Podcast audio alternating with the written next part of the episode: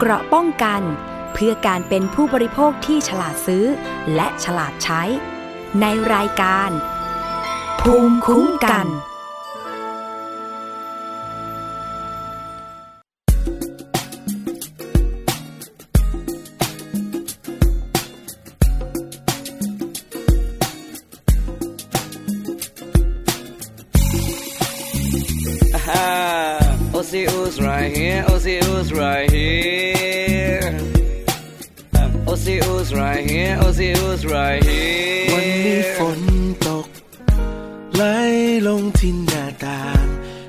คิดถึงฉันบ้างไหม่นอเธอ เมื่อวันจันทร์ที่แล้ว สองเรายังได้เจอเธอส่งยิ้มมา นั่งอยู่คนเดียว เลี้ยวมองที่หน้าต่างหากมีเธอข้างๆก็คงจะสุขใจ เธอคงไม่รู้ ว่าฉันเองยังไม่มีใครหากเป็นเธอ ก็คงเข้าที เธออาจจะมีใคร คนนั้นที่แสนดี ส่วนฉันคนนี้ก็คงจะเศร้าใจ Yeah เธออาจจะมีแฟน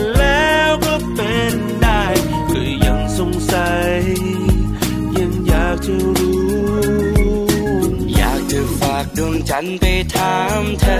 หน่อยหน่อยว่าทำไมนะคนยิ่งฉันจึงต้องคิดถึงเธอบ่อยบ่อยตื่นก็เหงาหลับก็เหงาอยากมีเราอยู่ข้างเคียงเธอว่าดีไหมถ้ามีเราในทุนในนอนกอดกันและลูกไล่กันอยู่กลางเตียง yeah หวังแค่เพียงเธอ มีใจสักหน่อยเฝ้าแต่รอคอย เพียงเธอบอกรัก ยิ่งนัก ที่ฉันได้เพียงแค่มองตากับเธอ ก็สุขสุดหัวใจ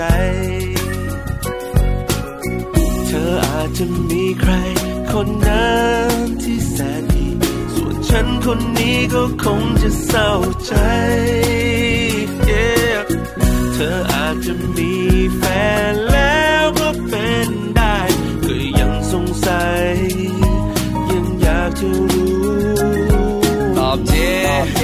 baby ตกลงเธอจะเอาไง เอาเดตอนนี้ฉันแค่อยากจะเอาใจ แค่เพียงว่าเธอนั้นมีใจ ฉันก็พร้อมจะพลีกายไอ้คนอย่างฉันมันไม่เคยหรอกมีเพียนมีภัยดีกว่าคนนี้นะเธอคิดว่ามีไหมจะมีใครคนนั้น Ozzy Oz right here Ozzy Oz right ฉัน here คนนี้ก็คงจะเศร้าใจ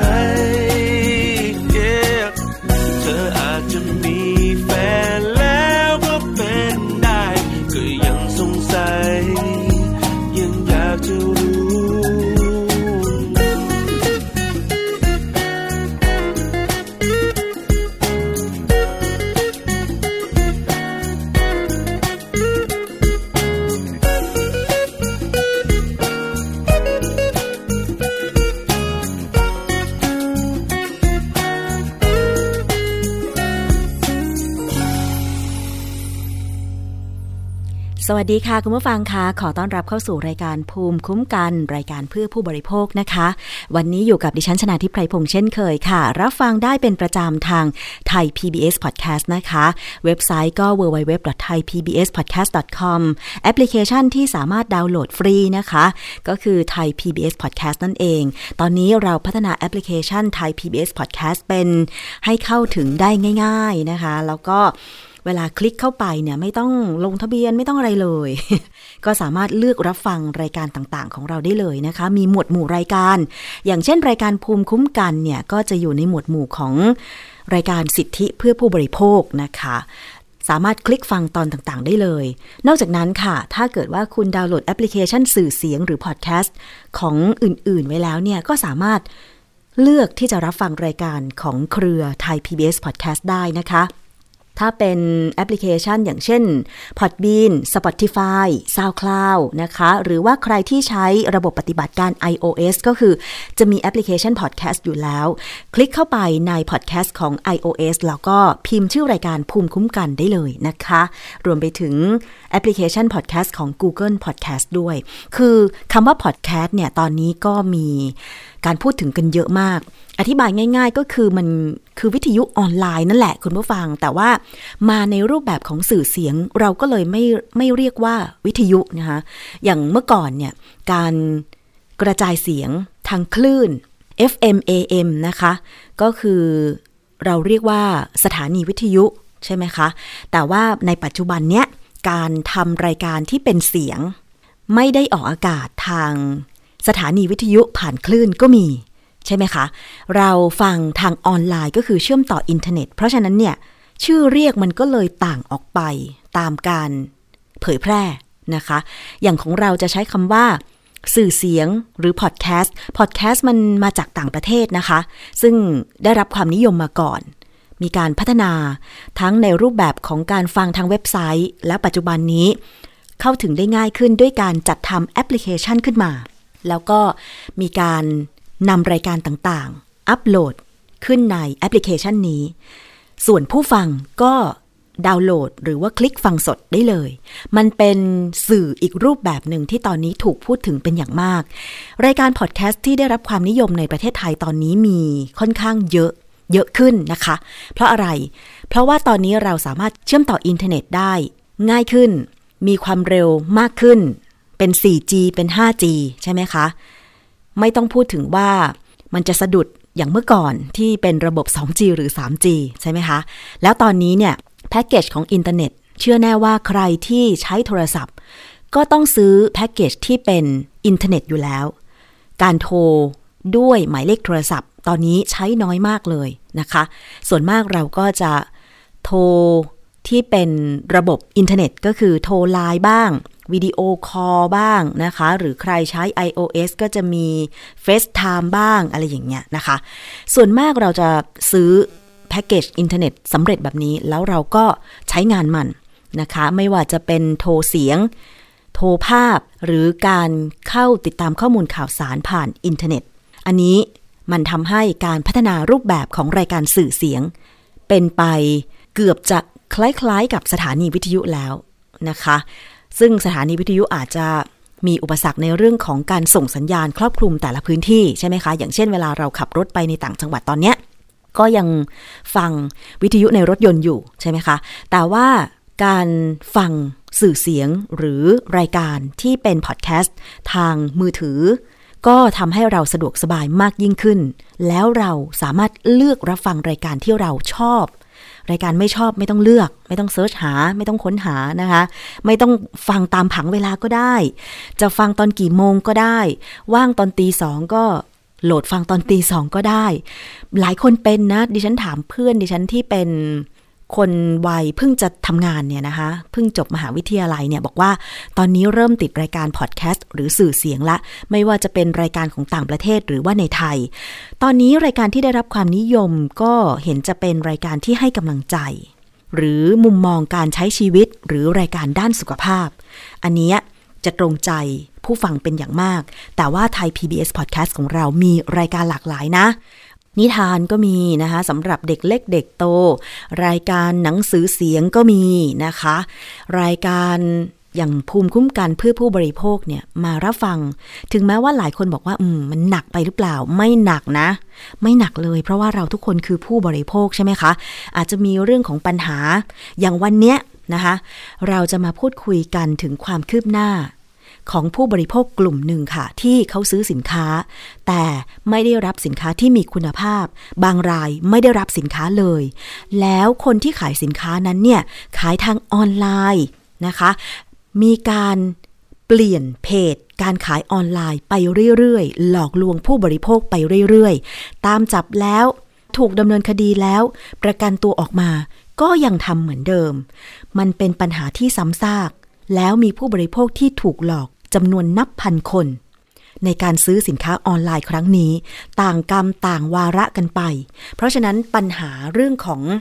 การซื้อของออนไลน์จึงเป็นปัญหาใหญ่สำหรับในยุคที่เราต้องพึ่งออนไลน์เป็นอย่างมากนะคะ อยากจะถามคุณผู้ฟังว่าทุกวันเนี้ยซื้อสินค้าผ่านออนไลน์กันบ้างหรือเปล่า เชื่อแน่ว่าครึ่งหนึ่งของคุณผู้ฟังรายการภูมิคุ้มกัน ซื้อสินค้าออนไลน์แน่นอน ยิ่งโดยเฉพาะในช่วง โควิด -19 ระบาดเนี่ยนะคะ หลายคนไม่กล้าออกจากบ้าน ซื้อของห้างสะดวกซื้อยังกดเว็บไซต์ยังกดซื้อทางออนไลน์เลย ห้างสะดวกซื้อที่อยู่ใกล้บ้านนี่แหละไม่อยากจะพูดว่าเป็นร้านไหน ในคอนโดดิฉันเนี่ยมีพนักงานร้านสะดวกซื้อเดินส่งตามตึกเลยนะคุณผู้ฟัง แสดงให้เห็นว่าการซื้อขายออนไลน์มันอยู่ใกล้ตัวผู้บริโภคอย่างเรามากในยุคนี้ ยุค 4G ยุค 5G ใช่ไหมคะ เพราะฉะนั้นเนี่ย ถ้าไม่มีมาตรการอะไรมากำกับ การซื้อขายออนไลน์ ให้มันตรงไปตรงมา เหมือนกับเราไปซื้อหน้าร้านเนี่ยนะคะ ก็จะทำให้มีปัญหา ไม่รู้จักจบ โดยเฉพาะผู้บริโภคที่เป็นฝ่ายเสียเปรียบ เพราะว่าการซื้อขายออนไลน์ ถ้าอย่างซื้อตามเว็บไซต์ หรือสื่อสังคมออนไลน์อย่าง Facebook เนี่ยเราเห็นแต่ภาพ เราไม่ได้จับตัวสินค้า หรือเราไม่ได้พูดคุยต่อรองกับผู้ขาย เพราะฉะนั้นผู้บริโภคเสียเปรียบแน่นอน แต่ทำไมถึงต้องซื้อ 1. สะดวกสบาย 2. ก็คือไว้เนื้อเชื่อใจกันใช่ไหมคะแต่ถ้าเกิดปัญหามาแล้วเราจะแก้ไขยังไงล่ะ การซื้อขายออนไลน์ วันนี้นะคะ ดิฉันก็ได้ติดตามความคืบหน้า ของผู้เสียหายที่ซื้อที่นอนยางพาราหรือว่าเครื่องนอนจากเพจ Facebook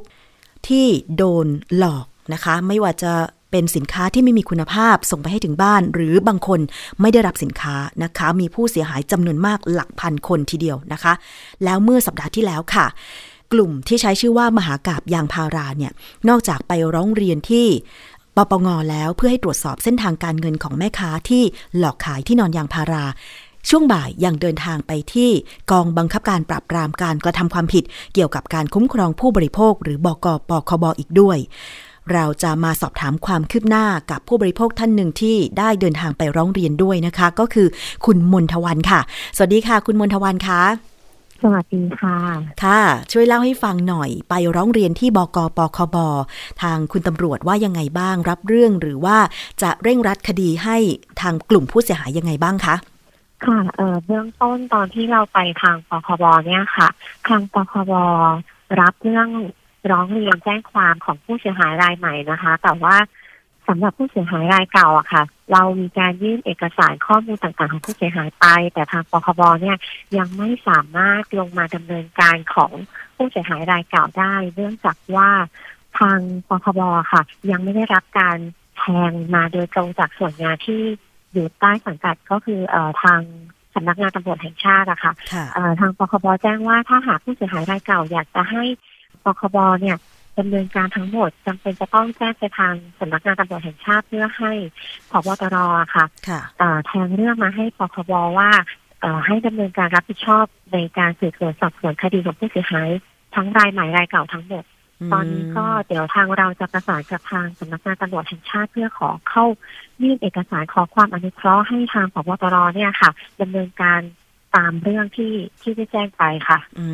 ม ค่ะ ก็อาจจะต้องมีอีกขั้นตอนหนึ่ง สรุปแล้วคือผู้เสียหายรายใหม่ที่ไปร้องที่ตำรวจบกปคบนี่จำนวนกี่รายคะ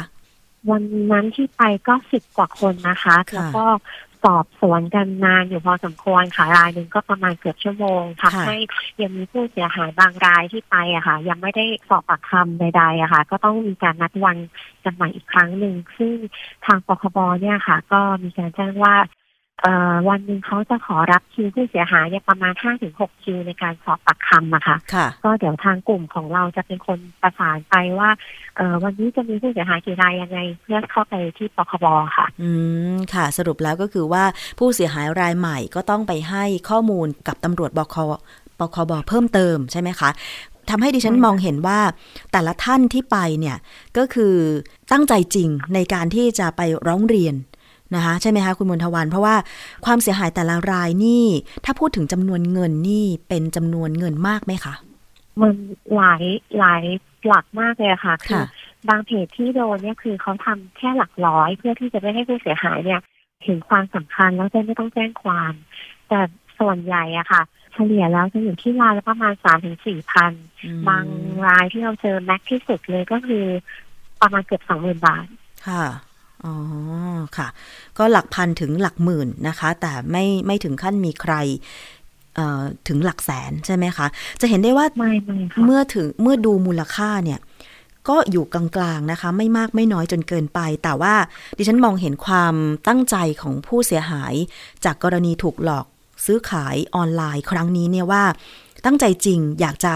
ให้มีการดำเนินคดีกับผู้ที่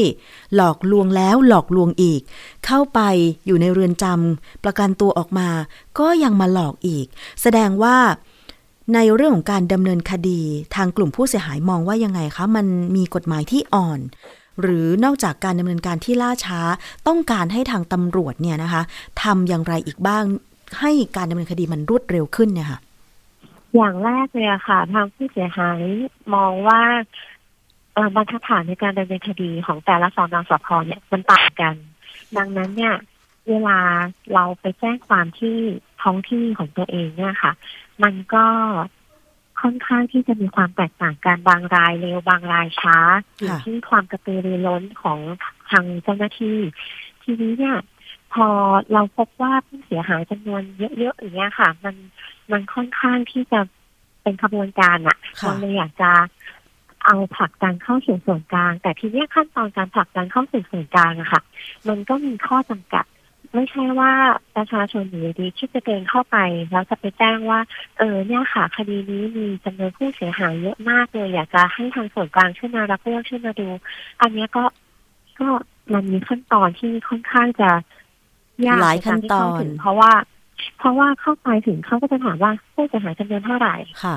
ค่าเสียหายจำนวนเท่าไหร่ค่ะหากผู้เสียหายจำนวนน้อยไม่ถึงกี่หลักร้อยขึ้นไปเขาก็ไม่รับอืมหรือค่ามูลค่าความเสียหายไม่ถึงกี่ล้านขึ้นไปอะเขาก็ไม่รับค่ะหรือบางทีแม้กระทั่งเจ้าหน้าที่ เวลาเราไปติดต่อสอบถามตามท้องที่ของตัวเองว่าอะพอมันเป็นแบบเนี้ยมีคนโดนเยอะๆแบบเนี้ยเออเราจะสามารถเข้าสู่ส่วนกลางได้อย่างไรทางเจ้าหน้าที่ก็บอกว่าคุณก็ไปติดต่อเลยแต่คือพอเราไปติดต่อจริงนะคะ มันมีเงื่อนไขข้อข้อแม้แบบเนี้ยค่ะทำให้เราต้อง กลับมานั่งรวบรวมตัวเองใหม่กลายเป็นว่ามันเสียเวลาในการเดินทางค่ะแล้วก็ค่าใช้จ่ายของผู้เสียหายอะค่ะ อืม เพราะว่าเราอยากให้ทางเจ้าหน้าที่รัฐอะเป็นผู้ให้คำแนะนำกับเราได้ด้วย แต่ไม่แต่อันเนี้ยเท่าที่สังเกตดูก็คือว่าทางเจ้าหน้าที่อะในท้องที่ก็ยังไม่ทราบแม้กระทั่งการทำงานของส่วนกลางว่าวิธีการจะเข้าถึงหรือข้อแม้เงื่อนไขในการที่จะเข้าถึงนะคะค่ะมีอะไรได้บ้าง การไปร้องเรียนที่ตำรวจบกปคบ ก็คือกองบังคับการปราบปรามการกระทำความผิด เกี่ยวกับการคุ้มครองผู้บริโภคเนี่ยก็ยังไม่สามารถโอนคดีจากสำนักงงานตำรวจแห่งชาติของผู้เสียหายรายเก่าที่ไปแจ้งความแต่ละสอนอหรือว่าแต่ละสอพอท้องที่ได้เลยใช่ไหมคะ ผู้เสียหายจะต้องทำหนังสือถึงพบตรออีกเพื่อให้โอนคดีทั้งหมด ที่สำนักงานตำรวจแห่งชาติไปให้บกปคบ ก็จะเห็นได้ว่ามันอีกหลายขั้นตอนกว่า การดำเนินการจะรวดเร็ว ซึ่งตรงนี้เนี่ยใช่กลุ่มผู้เสียหายก็อยากจะให้มันรวดเร็วยิ่งขึ้น การรวมศูนย์ถ้าสมมติว่ามันมี one stop service สำหรับผู้บริโภคไปร้องเรียนจุดเดียว รวบรวมหลักฐานไปจุดเดียว แล้วสามารถแก้ไขปัญหาให้เบ็ดเสร็จทุกอย่าง แบบนี้คุณมนทวันว่าดีไหมคะ ดีค่ะดีมากเลยอย่าง เบื้องต้นในการแจ้งความในคดีแบบเนี้ยค่ะ ถ้าค่ะเกิดมีศูนย์ที่สามารถรับเรื่องได้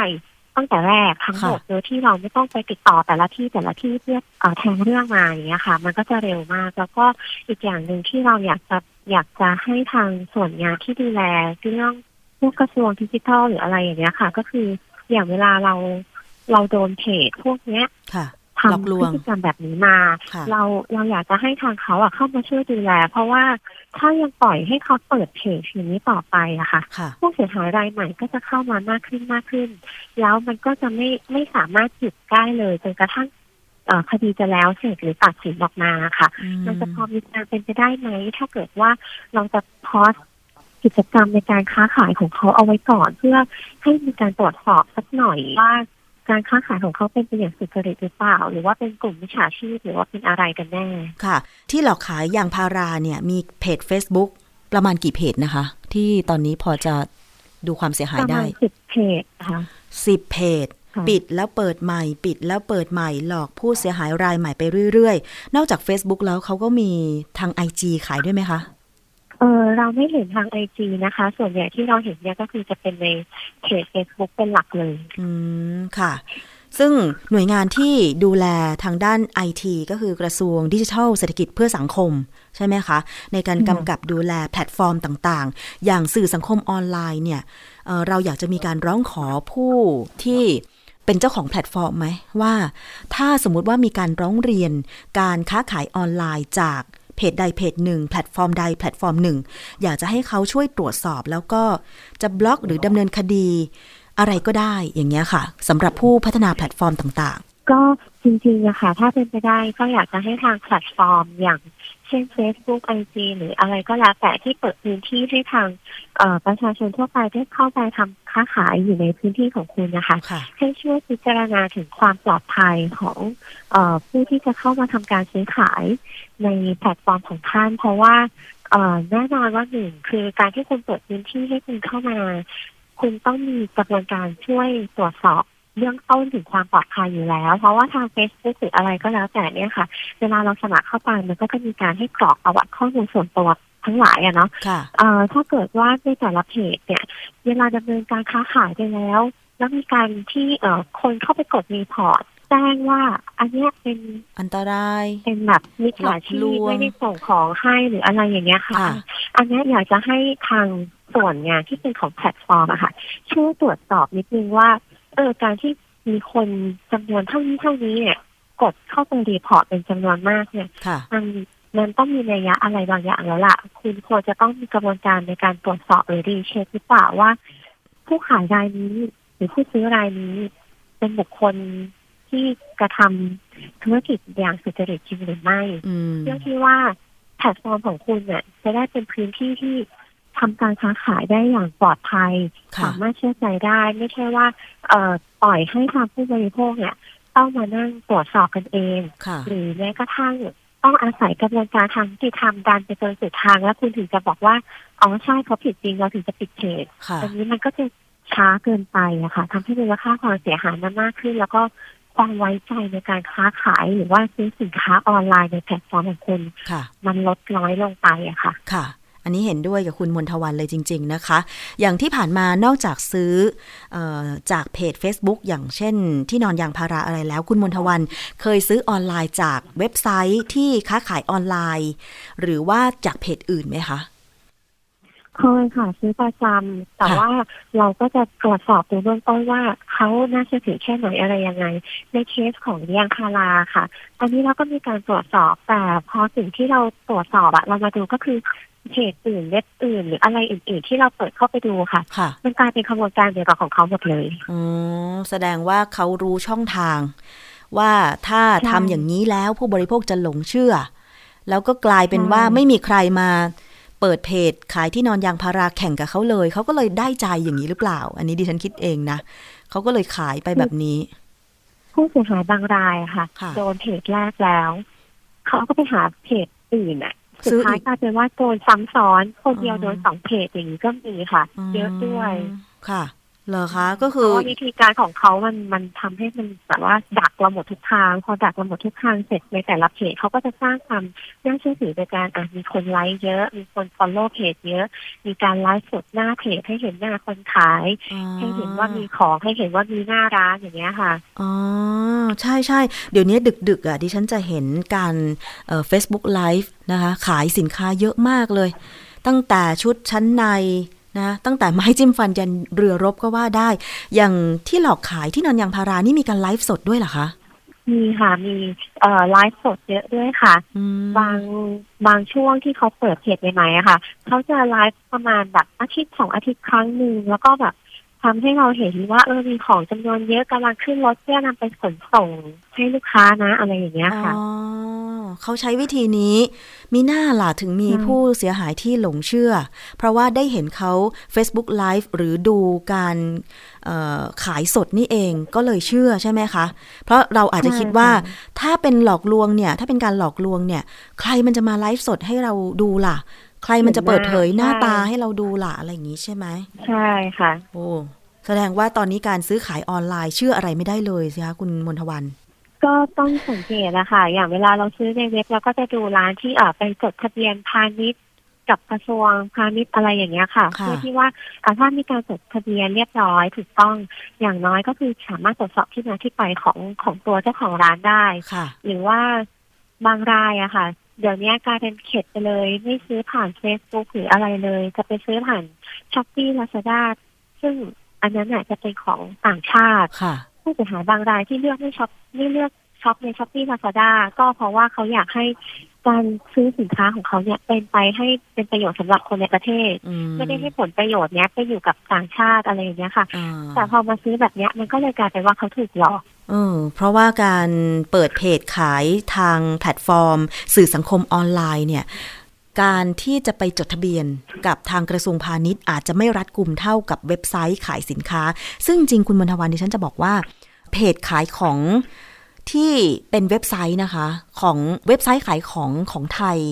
จริง ๆ คล้าย ๆ กับ Lazada มันก็มีบ้างพอสมควรนะคะ อย่างวันก่อนที่ฉันเคยนำเสนอเพจหนึ่งแต่จำชื่อไม่ได้แล้วล่ะ แต่ว่าสินค้าอาจจะไม่เท่ากับรายใหญ่อย่าง Lazada หรือ s h อ p e e นะคะ แต่ว่าอาจจะสร้างความมั่นใจผู้บริโภคในระดับหนึ่งว่าอย่างเว็บไซต์ขายของเหล่านี้อย่างน้อยๆ ต้องไปจดทะเบียน ระบุตัวตนว่าเป็นใครประกอบธุรกิจเอ่ออะไรยังไงใช่ไหมคะ แต่ว่าอย่างเพจ Facebook เนี่ยเท่าที่ได้ฟังคุณมนทวันเล่าเนี่ย ขนาดถึงขั้นมีการไลฟ์สดขายของ เพื่อสร้างความน่าเชื่อถือ ดิฉันว่าเขามีการตลาดออนไลน์ที่สุดยอดมากนะ คนหลอกเนี่ย ใช่ค่ะเคยมีผู้เสียหายเยอะอะค่ะ เพราะว่าคือหน้าร้านก็มีเฟซค่ะไลฟ์ก็เห็นหค่ะน้าเห็นของเห็น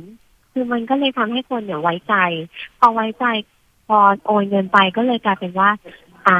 ไม่ได้ของแล้วกลายเป็นผู้เสียหายไม่สามารถเช็คตรวจสอบอะไรได้ด้วย เพราะว่าอ่ามันเป็น Facebook เวลาจะไปแจ้งความหรืออะไรก็แล้วแต่ก็ต้องใช้ระยะเวลาในการตรวจสอบค่ะ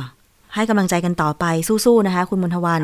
เพราะว่าขอบถึงคุณแม้มากค่ะถึงแม้ตัวเลขเอ่อบางคนจะสูญเงินไป3ถึง4,000บาท สูงสุด 20,000 กว่าบาท แต่พอมีผู้เสียหายหลักพันคนแล้วกระจายอยู่ทั่วประเทศเนี่ย บางคนอาจจะถอดใจเนาะอยู่ต่างจังหวัดเดินทางมา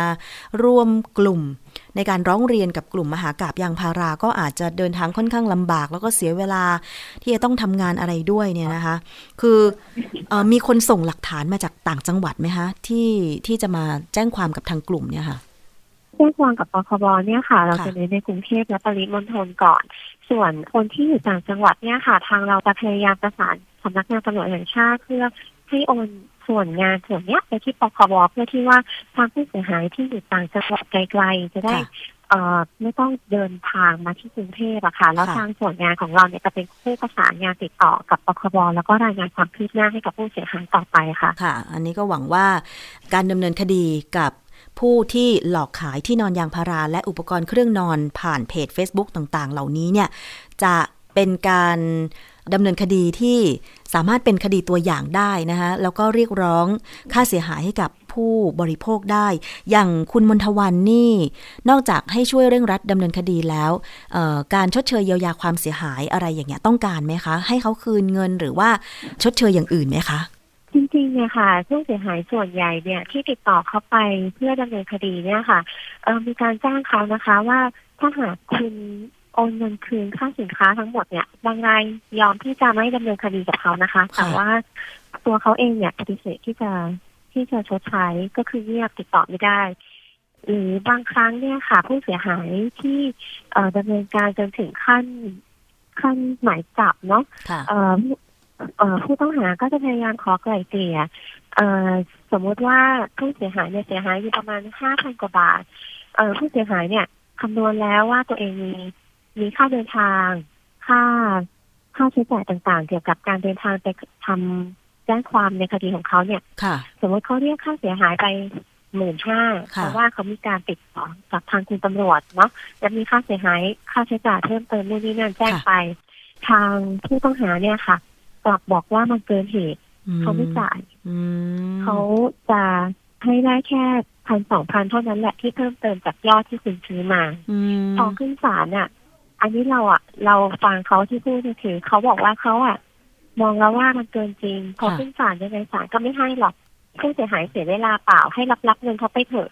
อืม มีอย่างนี้ด้วยนะคะอะไรอย่างเงี้ยใช่ค่ะดิฉันไม่มั่นใจนะคะว่าการที่เขามีแนวคิดในการขายสินค้า แล้วก็หลอกลวงผู้บริโภคอย่างนี้เนี่ย มันจะเกิดประโยชน์อะไร เพราะว่าพอไม่ได้รับสินค้าหรือได้รับสินค้าที่ไม่มีคุณภาพเนี่ย ผู้ซื้อก็ต้องติดต่อไปที่เขาอยู่แล้วทำให้เขาเสียเวลา ในการที่จะไกล่เกลี่ย แต่ละคนหรือเปล่า มันจะคุ้มกันไหมกับเงินที่เขาหลอกไปได้คุณมนทวันคือเขามองว่าถ้าเกิดสมมติมูลค่ามันไม่เยอะคนค่ะไม่อยากตามเรื่องขี้เกียจตามเรื่องเขามองว่าไม่คุ้มค่าเออจบจบๆไปคนอะไรอย่างที่นี้เป็นใช่ไหมผู้เสียหายก็จะทิ้งเรื่องไปเขาก็จะกินเงินส่วนนั้นไปเขามองว่าอันสมมติร้อยคนค่ะแจ้งความสักมีสิบสามสิบคนที่เหลืออีก แปดสิบเจ็ดสิบคนเขากินฟรีอืมเขาก็ happy อ๋อ ค่ะ เพราะฉะนั้นผู้บริโภคอย่าเพิ่งถอดใจ ถึงแม้จะเป็นเงิน 3,000 4,000 บาท หาแป๊บเดียวก็ได้ ก็ต้องเอาให้สุดใช่ไหมคุณมนทวันรวมกลุ่มกันให้สุดเพราะนะว่าเพราะว่าไม่เป็นเขาก็จะทำอย่างนี้ต่อไปเรื่อยๆอะค่ะ แล้วเราจะไปรู้ได้ยังไงว่า วันหนึ่งจะเป็นญาติพี่น้องของคุณหรือเปล่า ที่คุณไม่แจ้งความที่คุณไม่ดำเนินคดีอะไรค่ะเพราะว่าอย่างของอย่างของดิฉันเองเนี่ย เห็นเลยว่าเพื่อนตัวเองไปกดไลค์เพจเรายังต้องรีบเข้าไปเตือนเขาเลยว่าห้ามนะห้ามค่ะเด็ดขาดอันนี้คือรักใกล้ตัวเรามากเลยอะแค่นิดเดียวเองอะค่ะแป๊บเดียวแล้วถ้าเกิดคนรู้จักเราเป็นคนกดสั่งสินค้านี้ไปกลายเป็นว่าคนรู้จักเรากลายเป็นเหยื่อเพิ่มขึ้นโอ้ใช่ใช่เดี๋ยวนี้มันจะมีประมาณว่าอัลกอริทึมของแพลตฟอร์ม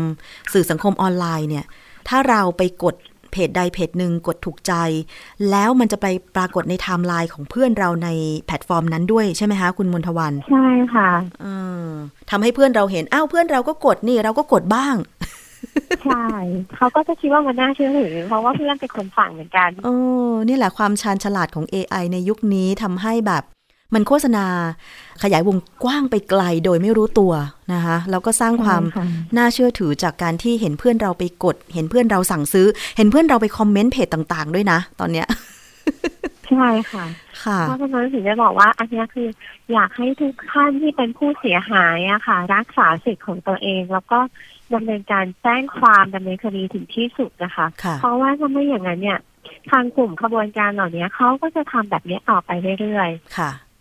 เอาให้สุดเลยนะคะ เป็นกำลังใจให้กลุ่มนี้ก็แล้วกันค่ะ แล้วถ้ามีความคืบหน้าอย่างไรนี่ขอติดตามให้ตลอดเลยนะคะ เพราะว่ารู้สึกเพิ่งเคยเจอนี่แหละว่ามีกลุ่มผู้เสียหายจากการซื้อสินค้าทาง Facebook เนี่ย เป็นหลักพันคนนะคะ ก็วันนี้ขอบคุณคุณมนทวันมากค่ะ ที่กรุณาร่วมรายการภูมิคุ้มกันนะคะค่ะขอบพระคุณค่ะค่ะขอบคุณค่ะ สวัสดีค่ะ เอาละค่ะเมื่อฟังคะการซื้อขายออนไลน์เห็นไหมว่ามันใกล้ตัวของเรามากๆ อย่างคุณผู้ฟังตอนเนี้ย ฟังฟังรายการภูมิคุ้มกันอยู่เนี่ย ไม่รู้ว่าเผลอกดสั่งสินค้า ไปแล้วกี่เพจ ไปแล้วกี่เว็บไซต์ ยิ่งตอนนี้มีการทำธุรกรรม การเงินออนไลน์นะ มีแอปพลิเคชันของธนาคาร บางคนนี่ดิฉันเห็นมีทุกธนาคารเลยนะ เพราะว่าอาจจะมีอันจะกินใช่ไหมก็เลยมีแอปพลิเคชันธนาคารทุกธนาคารอย่างเงี้ย ทำให้เราซื้อขายออนไลน์ ซื้อง่ายขายคล่อง 35 บาทก็ยังโอนเลยอะคุณผู้ฟังตอนนี้ใช่ไหมนอนนอนอยู่อะตีสองฉันอยากจะได้ เสื้อผ้า ฉันอยากจะได้รองเท้า ฉันก็เข้าไปกดเลยจ้านะคะ CF CF แคปหน้าจอ มีแม่ค้าขายสินค้าออนไลน์ชอบ Facebook Live สดตอน กลางคืนเนี่ยเยอะมาก บางทีดิฉันนั่งดูทีวีอยู่นะ เอามือถือขึ้นมาเลื่อนดูคลิปวิดีโอ แจ้งมา เพจนี้ไลฟ์สด เพจนี้ไลฟ์สด ดารานักแสดงตอนนี้ก็มาขายของออนไลน์ไลฟ์สดด้วยนะ เครื่องสำอางบ้างกระเป๋าบ้างรองเท้าบ้างเสื้อผ้านี่เต็มไปหมดเลย แต่ถ้าเป็นดาราเนี่ยอาจจะมองดูว่าเขามีชื่อเสียง การที่เขาขายสินค้าถ้าไม่มีคุณภาพ หรือถ้าหลอกลวง อาจจะเป็นผลเสียกับตัวเขาได้ แต่ก็ไม่ใช่ว่าจะไม่มีปัญหา มันก็อาจจะมีบ้าง อะอันนี้เราไม่ได้ว่าใครนะ ไม่ว่าคุณจะเป็นดาราผู้มีชื่อเสียงอินฟลูเอนเซอร์บุคคลธรรมดา ดิฉันเห็นมีการไลฟ์สดขาย ชุดชั้นในผู้หญิง ชุดชั้นในผู้ชาย บางทีตอนนี้นะ คุณผู้ฟัง มีกระทั่งแบบใส่ชุดชั้นในอะไลฟ์สดขายอะซึ่งบางทีเราดูแล้วแบบมัน มันคุ้มค่าหรือว่ามันกล้าเกินไปหรือเปล่าอะไรอย่างเงี้ย มองดูแล้วก็คิดคิดเอาก็แล้วกันนะคะ ผู้บริโภคอย่างเราต้องรู้เท่าทันจริง ๆ เพราะฉะนั้นค่ะทางมูลนิธิเพื่อผู้บริโภคจึงได้ร่วมมือกับภาคีเครือข่ายนะคะ ในการที่จัดเสวนา รวมพลังผู้บริโภค สู้ภัยกลโกงออนไลน์ เป็นเวทีสภาผู้บริโภคระดับประเทศนะคะ ที่จะมีการจัดเสวนาทางออนไลน์ ผ่านโปรแกรม Zoom แล้วก็ถ่ายทอดทาง Facebook นะคะ วันพุธที่ 24 มิถุนายน 63 นะคะ เริ่มตั้งแต่ 9 นาฬิกา 30 นาทีถึงเที่ยง อันนี้ภาคเช้านะคะ แล้วก็ภาคบ่ายจะเริ่มตั้งแต่บ่ายโมงจนถึงบ่ายสามโมง ซึ่งหัวข้อการเสวนาน่าสนใจมากค่ะ ช่วงเช้าเห็นบอกว่าทางรัฐมนตรี ว่าการกระทรวงดิจิทัล เพื่อเศรษฐกิจและสังคมหรือ DE นะคะ คุณพุทธิพงศ์ปุณกัน จะกล่าวเปิดงานและปาถกถาทางออนไลน์ด้วยนะคะ กับนโยบายรัฐกับการคุ้มครองผู้บริโภคในการซื้อขายออนไลน์ ผู้บริโภคคนไหนอยากจะรู้ว่ากระทรวงดีเนี่ยมีนโยบายในการควบคุมดูแลเพจ หรือเว็บไซต์ขายของอย่างไรนะคะถ้ามีปัญหาเนี่ยจะสามารถที่จะแบบสั่งปิดเพจ สั่งปิดเว็บไซต์ได้หรือไม่นะคะต้องฟังเลยพรุ่งนี้น่าจะประมาณ 9นาฬิกานะคะ แล้วก็จะมีการเสวนาต่อเลยค่ะ ฟังเสียงผู้บริโภคและความคาดหวังต่อการคุ้มครองผู้บริโภค คุยกับตัวแทนผู้เสียหายที่จะมาบอกเล่าประสบการณ์ จากการสั่งซื้อสินค้าออนไลน์ ทั้งนี่แหละ จากกลุ่มมหากาบที่นอนยางพารา จาก ผู้ที่มีปัญหาซื้อสินค้าไม่มีคุณภาพ จากตัวแทนผู้บริโภคที่ต่อสู้ปัญหาเรื่องของการเรียกร้องชดเชยเยียวยาจากการซื้อสินค้านะคะ อันนี้ก็จะเป็น 9 นาฬิกาถึง 10 นาฬิกา 30 นาทีค่ะ แล้วหลังจากนั้น 10 นาฬิกา 30 นาทีจะมีหัวข้อเสวนาเรื่อง บทเรียนการคุ้มครองผู้บริโภคจากการ ซื้อขายออนไลน์ในต่างประเทศ อันเนี้ยก็จะมาทางออนไลน์เช่นเดียวกัน มีผู้บริโภค หรือผู้ที่ทำงานคุ้มครองผู้บริโภคในต่างประเทศ เช่น สิงคโปร์ ฟิลิปปินส์ อินโดนีเซียนะคะ แล้วก็มีทางไทเปนะคะไต้หวันไทเป แล้วก็มีทางด้านของคุ้มครองผู้บริโภค เป็นองค์กรคุ้มครองผู้บริโภคของมาเลเซียที่จะมาพูดคุยกันด้วยนะคะ แล้วก็องค์กร คุ้มครองผู้บริโภคของไทยนะคะ ที่จะพูดคุยกันและดำเนินรายการโดยคุณนัฐาโกมลวาทินพิธีกรของไทย PBS ด้วยนะคะ ส่วนช่วงบ่ายคุณผู้ฟังอันเนี้ยมาดูความร่วมมือในการคุ้มครองผู้บริโภคจากภัยกลโกงออนไลน์ อันเนี้ยเราจะมาหาวิธีกันว่า หน่วยงานอย่างตำรวจก็ดีกสทช ก็ดี หรือความปลอดภัยไซเบอร์ก็ดีเนี่ยจะทำยังไง ให้ผู้บริโภครู้เท่าทันกลโกงออนไลน์ และหาทางป้องกัน ไม่ใช่หาทางออกอย่างอื่นแล้วนะ การฟ้องคดีเป็นปลายทางใช่ไหมมาหาทางป้องกันกันว่าตำรวจจะช่วยอะไรได้ไหมนะคะจะมีตำรวจจากบกปคบนะคะพันตำรวจเอกภัยทูลพูลสวัสดิ์นี่แหละ ท่านจะมา เสวนาด้วยนะคะมีนายแพทย์ประวิทย์ลี่สถาพรวงศากรรมการกสทช ด้านคุ้มครองผู้บริโภค มีอาจารย์ปริญญาหอมอเนก ผู้บริหาร ASIS Professional Center จำกัด คือความปลอดภัย IT โลกไซเบอร์ พูดคุยด้วย มี ภสัชกรหญิง ดรนิยดาเกียรติยิ่งอังสุลี อันนี้ท่านเชี่ยวชาญเรื่องของยานะคะ มีเลขาธิการสมาคมผู้บริโภคสงขลามาพูดคุยด้วย ซึ่งดิฉันดำเนินรายการนะคะ พรุ่งนี้บ่ายโมงจนถึงบ่ายสามโมง มีคำถามอะไร สามารถที่จะคอมเมนต์มาทาง Facebook ที่มูลนิธิเพื่อผู้บริโภคจะถ่ายทอดได้ คือตอนนี้มันตามแก้ปัญหาแทบจะไม่ทันแล้วค่ะคุณผู้ฟัง เพราะว่ามันมีการซื้อขายออนไลน์ทุกช่องทาง เว็บไซต์เอ่ย Facebook เอ่ย IG เอ่ย Twitter เอ่ย แล้วก็มีแพลตฟอร์มอื่นๆไลน์อย่างนี้โอ้เข้าถึงตีหนึ่งตีสองก็เข้าถึงอะไรอย่างเงี้ยโอ้ไทม์ไลน์มาเลยนะคะสำหรับช่องทางการซื้อขายเนี่ยนะคะ เพราะฉะนั้นเนี่ยมาหาทางป้องกันดีกว่านะคะว่าจะป้องกันผู้บริโภคไม่ให้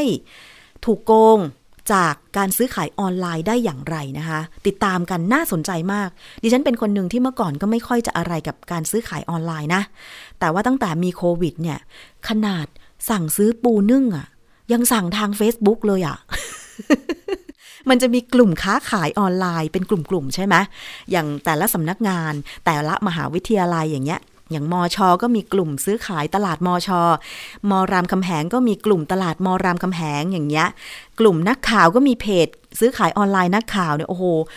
ซื้อง่ายขายคล่องกดโอนกันเพลินเลยนะคะ ซื้อปูซื้อปลาหมึกย่าง ซื้อทางออนไลน์อะคุณผู้ฟังเยอะแยะมากมายเลย เพราะฉะนั้นเนี่ยมันใกล้ตัวเรามากๆ มาหาทางป้องกันดีกว่าว่า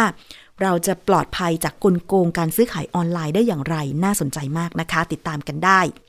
กับเวทีสภาผู้บริโภค รวมพลังผู้บริโภค สู้ภัยกลโกงออนไลน์ วันที่ 24 มิถุนายน 2563 ค่ะ เอาละค่ะ นี่คือช่วงแรกของรายการภูมิคุ้มกันรายการเพื่อผู้บริโภคนะคะ ยังมีช่วงที่ 2 อีกนะคะ ช่วงคิดก่อนเชื่อกับดรแก้วกังสดานนภัยนักพิษวิทยาค่ะ วันนี้ดิฉันจะคุยกับอาจารย์นะคะ เกี่ยวกับเรื่องของน้ำมันจากกัญชงตอนที่ 2 เราจะเชื่อสรรพคุณได้จริงหรือไปฟังกันค่ะ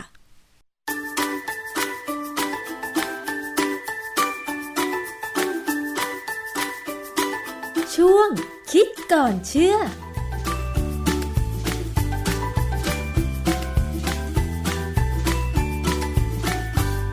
พบกันในช่วงคิดก่อนเชื่อกับดรแก้วกังสดานอัมภัยนักพิษวิทยากับดิฉันชนาทิพไพรพงษ์เช่นเคยนะคะ คุณผู้ฟัง พูดถึงเรื่องของน้ำมันกัญชงกันอีกสักครั้งหนึ่งค่ะ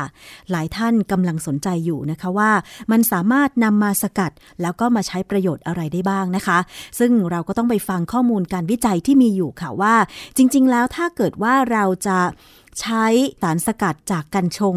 มาทำประโยชน์เนี่ย ทำอะไรได้บ้างนะคะ กับอาจารย์แก้วค่ะ อาจารย์คะมีข้อมูลงานวิจัยอะไรที่พอจะเชื่อถือได้ไหมคะว่าสรรพคุณของกัญชงสามารถใช้ประโยชน์อะไรได้บ้างนะคะ ครับ คือน้ำมันกัญชงเนี่ยก่อนอื่นเนี่ยเราย้อนกลับไปนิดหนึ่งว่า น้ำมันกัญชงมีสองแบบ คือแบบที่สกัดจากเมล็ดกัญชง ซึ่งอันนั้นใช้ทำอาหารหรือทำเป็นเครื่องสำอางนะฮะไม่เกี่ยวกับวันนี้ วันนี้เราจะคุยถึงน้ำมันกัญชงที่สกัดจากต้น ใบและดอกของมันนะครับ เพราะฉะนั้นเนี่ยน้ำมันกัญชงที่สกัดจากต้นใบดอกเนี่ย จะสกัดได้ค่อนข้างจะน้อยนะฮะแล้วก็มีราคาแพงดังนั้นเนี่ยเขาจึงมักศึกษาถึงผลประโยชน์มันในแง่การบำบัดรักษาโรคนะฮะทีนี้ไอ้ผลที่จากการศึกษาเนี่ย มันเป็นสิ่งที่ประชาชนควรจะคำนึงอะไรบางอย่าง เพราะว่า บางอย่างเนี่ยก็เป็นผลที่เขาศึกษาในคนเลยนะฮะคือมันผ่านการศึกษาในทดลองการศึกษาในห้องปฏิบัติการใช้เซลล์มาแล้วค่ะเขาก็ไปถึงคน แล้วผลก็ออกมาได้ผลบ้างไม่ได้ผลบ้างก็แล้วแต่เรื่องนะฮะค่ะบางอย่างเนี่ยได้ผลแต่ก็ต้องจำกัดไว้อยู่ว่าอยู่กับสัตว์ทดลองบางอย่างก็แค่อยู่ในหลอดทดลองดังนั้นเนี่ย วันนี้จะมาคุยให้ฟังในบางเรื่องซึ่งความจริงสรรพคุณของกัญชงเนี่ย ค่อนข้างเยอะมากค่ะนะครับ เรื่องหนึ่งที่น่าสนใจ เพราะว่าเป็นเรื่องที่มันเกี่ยวกับผมด้วย เพราะว่าผมเป็นคนที่มีการปวดหัวไมเกรนค่อนข้างบ่อยค่ะนะในสมัยก่อน ถึงสมัยนี้ก็เป็นบ้างเป็นสิ่งที่ผมเคยเล่าให้ฟังแล้วว่า เวลาผมเป็นไมเกรนเนี่ย ผมใช้วิธีสกัดกั้นในการดื่มกาแฟแล้วสำหรับผมเนี่ยไม่ได้ผลดีนะฮะแต่ว่าในบางคนอาจจะไม่ได้ผล เรื่องของการศึกษาเกี่ยวกับการใช้กัญชงในการบำบัดอาการต่างๆ เนี่ย เรื่องแรกเนี่ยคือเรื่องของไมเกรนค่ะซึ่งเป็นเรื่องที่สำคัญ แล้วก็เป็นเรื่องที่เกี่ยวกับตัวผมเพราะผมเป็นคนที่ปวดไมเกรนค่อนข้างบ่อยนะ แต่ว่ามันก็ขึ้นกับสถานการณ์สิ่งแวดล้อม แต่สำหรับผมเนี่ย ถ้าผมไมเกรนเนี่ยแล้วอยู่บ้านเนี่ยผมดื่มกาแฟแป๊บเดียวก็หาย แต่สำหรับบางคนเนี่ย อาจจะไม่หายก็ได้นะฮะมันมันขึ้นอยู่กับสภาวะหลายอย่างค่ะก็น้ำมันกัญชงเนี่ย ก็จะเป็นทางเลือก คือน้ำมันกัญชงเนี่ยเป็นพืชในตระกูลตระกูลของกัญชาค่ะนะฮะดังนั้นเนี่ยบทความหนึ่งในวารสาร The Journal of Health and Pain ปี 2018 เนี่ยก็มีบทความเรื่องที่ภาษาอังกฤษ แต่ว่าถ้าเราแปลเอาความภาษาไทยเนี่ยก็เป็นการศึกษาถึงพืชตระกูลกัญชาในการแพทย์ค่ะนะซึ่งคำจริงเขาคงศึกษาทั้งกัญชาและกัญชงเลยนะฮะ เอ่อเขาดูถึงไอสายพันธุ์ดูถึงการที่เอามันมาใช้ในคนไข้ต่างๆ ที่เป็นไมเกรน ที่เป็นปวดหัวที่มีอาการปวดหัวปวดข้อ แล้วก็มีอาการเจ็บปวดตามตัวแบบเป็นระยะยาวๆเนี่ยนะค่ะก็ผลออกมาได้ว่า 88เปอร์เซ็นของคนไข้เนี่ยได้ผลอือฮึนะฮะส่วน อันนี้หมายถึงไม่เกรนเลยนะค่ะแต่ว่าถ้าเป็นอาการปวดที่เกิดจากเส้นประสาท หรือการเจ็บปวดเนื่องจากมะเร็งเนี่ยมันก็ได้ผลบ้าง แต่บางทีก็อ่าส่วนใหญ่ก็ไม่เกินห้าสิบเปอร์เซ็นค่ะสำหรับผลการศึกษานำสารสกัดจากกัญชง หรือพืชในตระกูลกัญชา มาบำบัดอาการปวดไมเกรน หรือปวดหัว เนื่องจากอาการอื่นๆ เนี่ย คืออันนี้สามารถที่จะระบุได้เลยไหมคะว่า ใช้ในคนได้แล้วได้ผลดีด้วยอะค่ะอาจารย์เอ่ออันนี้ระบุได้นะฮะว่าได้ผลดีแต่ว่าประเด็นอันหนึงสำคัญคือว่า ยังไม่ได้ขึ้นทะเบียนผ่านทั้งออยของอเมริกาอืมก็แสดงว่าคือตอนนี้คือทั่วโลกยังไม่สามารถใช้สารสกัดจากกัญชง เพื่อบำบัดไมเกรนได้ตามใจใช่ไหมอาจารย์ คือมีการใช้แล้ว แต่ว่าถามว่าเป็นทางการไหมมันก็ยังไม่เป็นอย่างนั้นนะฮะอือฮึแต่ที่คนใช้แล้ว มีการพูดในอินเทอร์เน็ตค่อนข้างเยอะนะฮะและมีการขายอยู่แล้วด้วย ค่ะ แล้วถ้าใช้ไปแล้วยังไม่ได้ขึ้นทะเบียนแบบเนี้ยมันจะมีผลอะไรไหมอาจารย์ มันก็เป็นความรับผิดชอบของผู้ใช้เองอืมเสี่ยงเองค่ะนะฮะแต่ว่าเสี่ยงลักษณะไมเกรนเนี่ยดูเหมือนจะไม่เสี่ยงมาก เพราะว่ามันดูเหมือนจะมันจะได้ผล 88เปอร์เซ็นต์นี่ถือว่าสูงนะฮะค่ะแต่ถ้าเป็นอาการปวดอื่นๆเช่นกันแบบมะเร็งเนี่ยมะเร็งนี่ส่วนใหญ่เราจะไปมองที่น้ำมันกัญชามากกว่านะค่ะฮะอาจารย์แล้วทีนี้สารสำคัญครับ ในสารสกัดจากกัญชงที่บำบัดไมเกรนได้คืออะไรคะก็คงจะเป็นคานาบิไดออลนะฮะไม่ใช่ THC เป็น CBD คนไทยไม่จะรู้จักคำว่า CBD นะน่าจะเป็นพวก CBD เพราะว่ากัญชงเนี่ยน้ำมันกัญชงเนี่ยมี THC ไม่เกินหนึ่งเปอร์เซ็นต์มันนั้นไม่เกี่ยวทีนี้อีกอันนึงที่มีการศึกษาที่น่าสนใจคือหยุดการแพร่กระจายของเซลล์มะเร็ง แต่ว่าอันนี้มันเป็นการศึกษาในห้องทดลอง ใช้เซลล์มะเร็งเต้านมที่เลี้ยงเอาไว้ เอามาศึกษาและปีพิมพ์ผลในวารสารชื่อ Toxicology Letter ปี 2012 Toxicology Letter เนี่ยเป็นวารสารทางพิษวิทยาค่อนข้างนานมามาก แล้วก็คนที่เรียนทางด้านพิษวิทยาเนี่ยจะใช้วารสารนี้เป็นประจำในการดูข้อมูลนะฮะก็เป็นงานวิจัยที่เขาดูสารตัวหนึ่งชื่อ cannabidiolic acid ซึ่งผมไม่เคยรู้จักอันนี้เป็นชื่อสารตัวใหม่ที่ผมได้ยินเนี่ยนะค่ะแต่มันเป็น สารคานาบินอยด์ตัวหนึ่งเหมือนกัน ที่อยู่ในเอ่อเส้นใยของคานาบิสก็คือคืออยู่ในกัญชงในลำต้นของกัญชงค่ะนะฮะเขาดูว่ามันสามารถที่จะมายับยั้งเซลล์มะเร็งเต้านมได้ ซึ่งอันนี้ก็ต้องฟังหูไว้หูก่อนค่ะเพราะเป็นการศึกษาแค่ในเซลล์จะถามว่ามีคนกำลังจะศึกษาในในในสัตว์ทดลองหรือในคนเลยไหมคงมีคงมีการทำอยู่นะฮะแต่ต้องรอเพราะว่า บทความที่ผมพูดถึงเนี่ยมันปี 2012 นี่มันก็ไล่เข้ามาถึงปี 2020 แล้วนะอือฮึปีเข้าไปแล้วนะฮะแต่ว่ายังไม่แล้วก็มีงานวิจัยต่อยอดจากงานวิจัยนี้ใช่ไหมอาจารย์ ยังยังไม่มีงานวิจัยจริงๆออกมาผมตามดูแล้ว ยังไม่เจอเท่าไหร่ คือไม่รู้ว่าได้ผลหรือไม่ได้ผล แต่ว่าเขาคงพยายามทำอยู่ เพราะว่า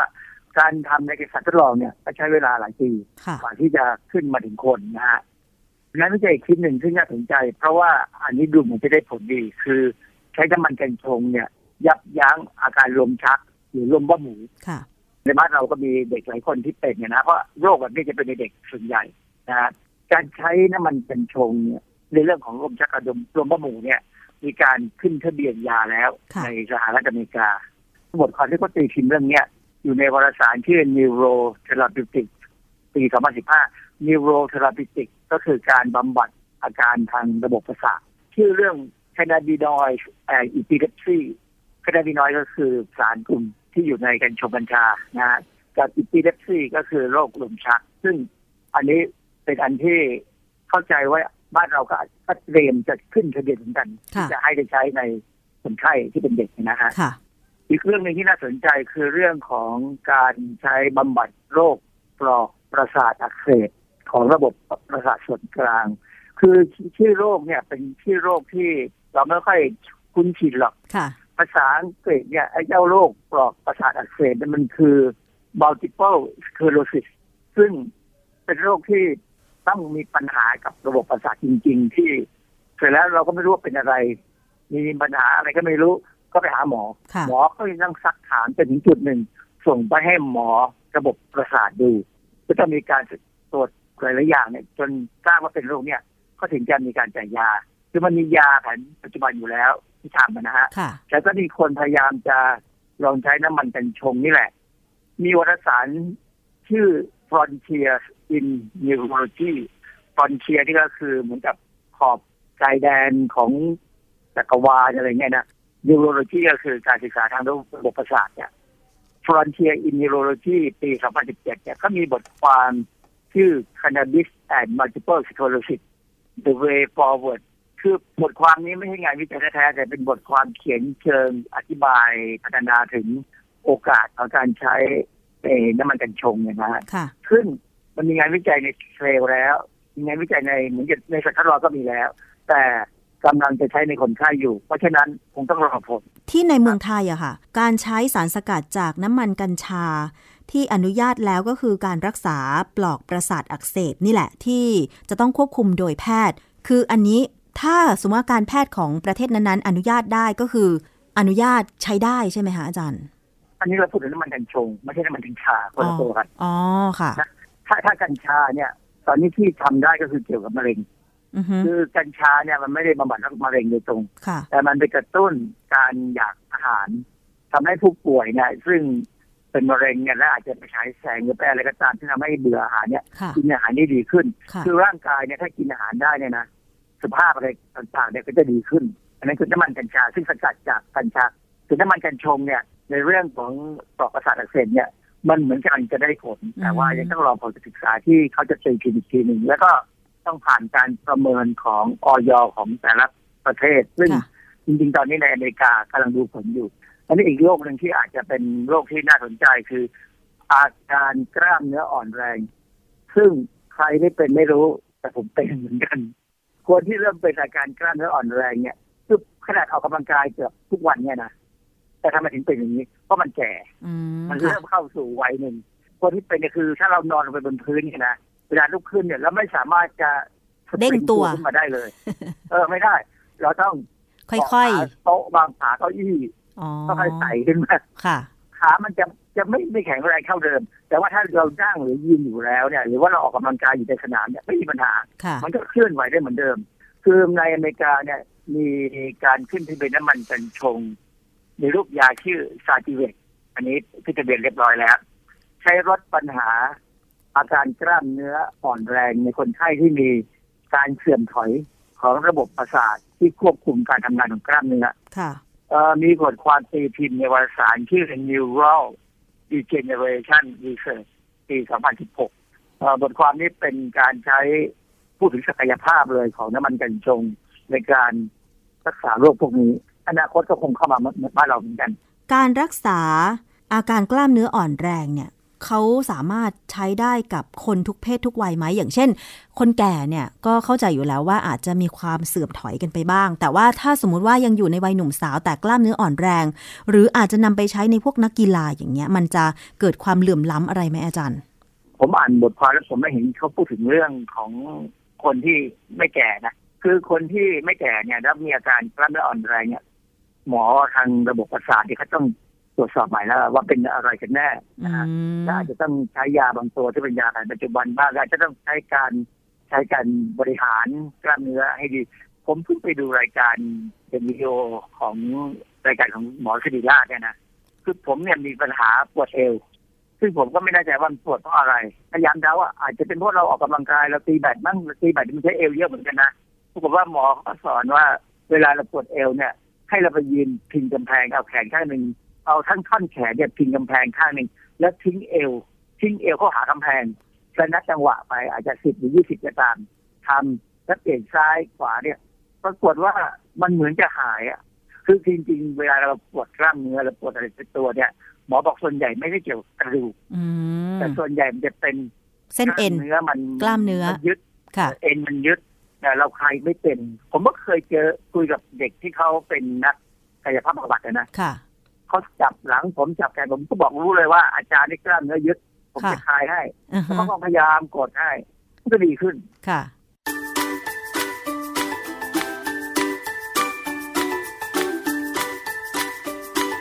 ช่วงคิดก่อนเชื่อ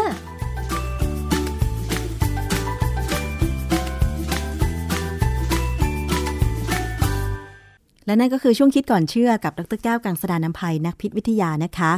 นำเรื่องของงานวิจัยกัญชง มาฝากคุณผู้ฟังกัน เผื่อว่าจะได้เป็นข้อมูล เพราะว่าตอนนี้กำลังอยู่ในกระแสความสนใจ ทั้งสารสกัดจากกัญชาและกัญชงนะคะ ซึ่งการที่จะใช้ผลิตภัณฑ์อะไรสักอย่างหนึ่งก็ต้องรู้ให้ละเอียดใช่ไหมคะว่ามันมีผลดีหรือ ลเสียอย่างไรต่อสุขภาพของเราแล้วเราควรจะใช้หรือไม่ ซึ่งจริง ๆ แล้วก็มีข้อคิดนะคะว่า การที่ได้ยินคำพูดหรือคำโฆษณาหรือข้อมูลซ้ำๆว่ามันดีอย่างนั้นดีอย่างนี้ บางทีมันอาจจะไม่เหมาะกับเราก็ได้ ใช่ไหมคะ การมาศึกษารายละเอียด โดยเฉพาะให้ถึงต้นตอของงานวิจัยเลย โดยนักวิจัย นักพิษวิทยามาอธิบายให้ฟัง ให้เข้าใจได้ง่าย ๆ แบบเนี้ย ก็จะทำให้คุณผู้ฟังนั้นได้ข้อมูลที่ดี แล้วก็สามารถนำไปปรับใช้กับตัวเองได้นะคะ วันนี้รายการภูมิคุ้มกันรายการเพื่อผู้บริโภคค่ะ หมดเวลาลงแล้ว ติดตามรับฟังกันได้ทางไทย PBS Podcast แล้วก็แอปพลิเคชันไทย PBS Podcast นะคะ รวมถึงสถานีวิทยุที่เชื่อมโยงสัญญาณอยู่ในขณะนี้ด้วยขอบคุณสำหรับการติดตามรับฟัง ดิฉันชนะทิพไพรพงศ์ต้องลาไปก่อน สวัสดีค่ะ ติดตามรายการได้ที่ www.thaipbspodcast.com แอปพลิเคชัน